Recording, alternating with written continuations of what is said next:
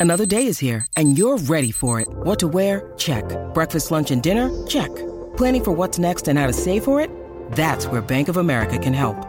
For your financial to-dos, Bank of America has experts ready to help get you closer to your goals. Get started at one of our local financial centers or 24-7 in our mobile banking app. Find a location near you at bankofamerica.com slash talk to us. What would you like the power to do? Mobile banking requires downloading the app and is only available for select devices. Message and data rates may apply. Bank of America and a member FDIC. This is Optimal Startup Daily, episode 146. Are people who have their dream jobs more productive? By Laura Stack of theproductivitypro.com. And welcome back to Optimal Startup Daily, where I read to you each and every day from the best blogs we can find on entrepreneurship. And if there's a topic out there that we haven't covered yet, or maybe an author you'd like to hear from, come visit oldpodcast.com and let us know about that. Again, it's old, the word old, O L D, podcast.com. And Laura, our author today, is actually narrated across a few of our podcasts. So to hear all of them, just search for Optimal Living Daily wherever you're hearing this. For now, let's get right to today's post as we optimize your life. Are people who have their dream jobs more productive? By Laura Stack of theproductivitypro.com. Do productive people always have their dream jobs? No. Are you more productive when you enjoy what you're doing and are happy in your work? Yes. So, do you find your work fulfilling? Or are you just going through the motions to pay the bills? What if you're in a job that is a springboard to the next one? That's fine. There's a difference between everyday annoyances and unsettling, deep malcontent.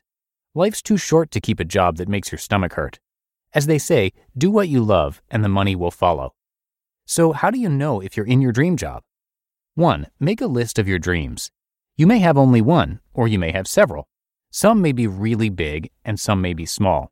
Like, I want to make jewelry and sell it online. I want to be a meteorologist. I want to start my own pension consulting business. 2. Make a list of your passions. What do you love? Singing, playing guitar, photography? Is there a dream job in there somewhere? 3. Make a list of your core values. Is it important to you to have ample time to enjoy life? Is it important to you to be helping others through your work, no matter how many hours of the week it takes? 4. Make a list of what you're naturally good at and love to do. Teaching people how to play tennis? Working with animals? Decluttering homes and offices? Cooking French cuisine? Is there a dream job in there somewhere? Now, why don't you do it? Perhaps you're afraid you won't make any money.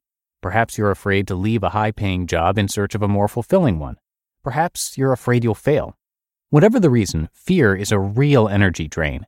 It will paralyze you, lock you up, and keep you in the status quo. If you are to find your purpose and experience the flow, you will have to muster the courage to fight it off. Happiness is not all about money. You could have a BMW, a home with four bathrooms, your kids attend the best schools that money can buy, and your wife looks like a supermodel. But perhaps you're still unhappy and you can't figure out why. As Stuart Goldsmith says in his book, The Seven Secrets of Success, quote, Becoming wealthy has little to do with buying a bunch of silly toys. You have to be a very sad individual if this is the limit of your imagination. How much champagne can you drink? How many Rolexes do you need? How big a wardrobe of clothes will satisfy you? This is all junk. They're toys, harmless baubles to amuse us for five minutes. Attaining these toys is not the purpose of a noble life. He adds, quote, Happiness comes from leading a worthwhile life and producing something of quality and value. Sitting around in a mansion and staring at your Porsche will not make you happy. It's quite normal and understandable for people to want a lot of money. Having a lot of money, especially in a capitalistic society, is equivalent to having plenty. This is an instinctive evolutionary drive of course, you don't want to have to walk 20 miles with your Neanderthal club in hand to find a food source. But in a capitalistic society such as ours that's brimming with shiny things, this perfectly reasonable drive morphs into greed, and before you know it, we equate money and things with happiness. But it's not money in and of itself that makes us happy. It's the freedom that money provides that opens a big, wide door to the land of happiness. In other words, if we're not living hand to mouth, we have the time to pursue what we truly love whether that's writing a novel, volunteering full time for a homeless shelter, or having time to watch the sunset every single evening. How much did you spend on your most recently acquired boast worthy possession? What if you were to take that same amount of money and donate it to a charity that feeds the hungry? Can you picture the poverty stricken child whose face lights up when she receives a week's worth of hot meals? Which brings you more happiness, the possession or the child with a full stomach? How do you like to make the world a better place? Helping people overcome illness, working with the mentally handicapped, teaching people how to exercise. If I looked at the way you spend your time, would I be able to tell what's important in your life?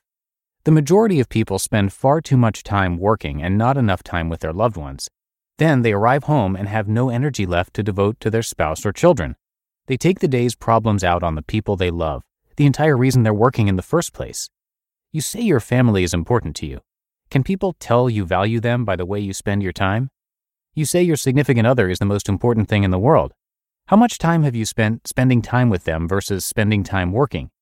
You say your spirituality is important, but how much time do you spend praying, reading, meditating, attending services, volunteering, or whatever reflects your beliefs? Is it merely an outside facade? Say and do the same thing. Be congruent, or just stop saying it and be yourself. To be in alignment with your values, what you say and what you do should be the same. Bottom line, adjust your career and your life balance so your time reflects what matters to you most. Put some metrics on your priorities. Companies measure their results, and you should measure yours. Spending time with my family is my greatest pleasure in life. Work is just my hobby. I only want to be out of town five nights per month. I want to eat dinner at home 25 days per month. I want to take six weeks of vacation each year. I work no more than 45 hours per week, although I could easily work 100. Keeping track of my behavior each month makes me accountable. I know immediately whether my schedule is meshing with my priorities and my values, these figures are in front of me as a constant reminder of what I'm trying to accomplish with my life. Assess how you're spending your time. What are you doing with it? Watching TV? Flipping through magazines? What would you rather be doing? What are your metrics going to be? What do you want your epitaph to say? He had a well mowed lawn? There wasn't one speck of dust in her house? His Porsche was really shiny. Do, don't dream. You just listened to the post titled, Are People Who Have Their Dream Jobs More Productive? by Laura Stack of theproductivitypro.com. When it comes to hiring, don't go searching for the one. Just meet your match with Indeed. Indeed is your matching and hiring platform with over 350 million global monthly visitors and a matching engine that helps you find quality candidates fast. Ditch the busy work. Use Indeed for scheduling, screening, and messaging. 93% of employers agree. Indeed delivers the highest quality matches compared to other job sites. And one of the things I really love about Indeed is that it filters out those incompatible applicants. So when you're hiring, the process is much faster and you only have to consider applicants that are already likely to be a great fit.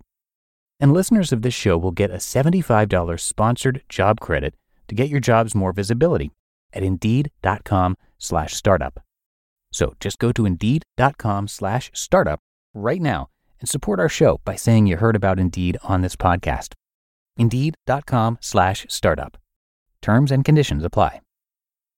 And I want to thank Laura Stack for letting us share her work here today. She is an award winning keynote speaker and the best selling author of eight books. Her engaging personality, combined with over 25 years of experience helping organizations achieve results, have made her one of the most sought after experts and keynote speakers in her field.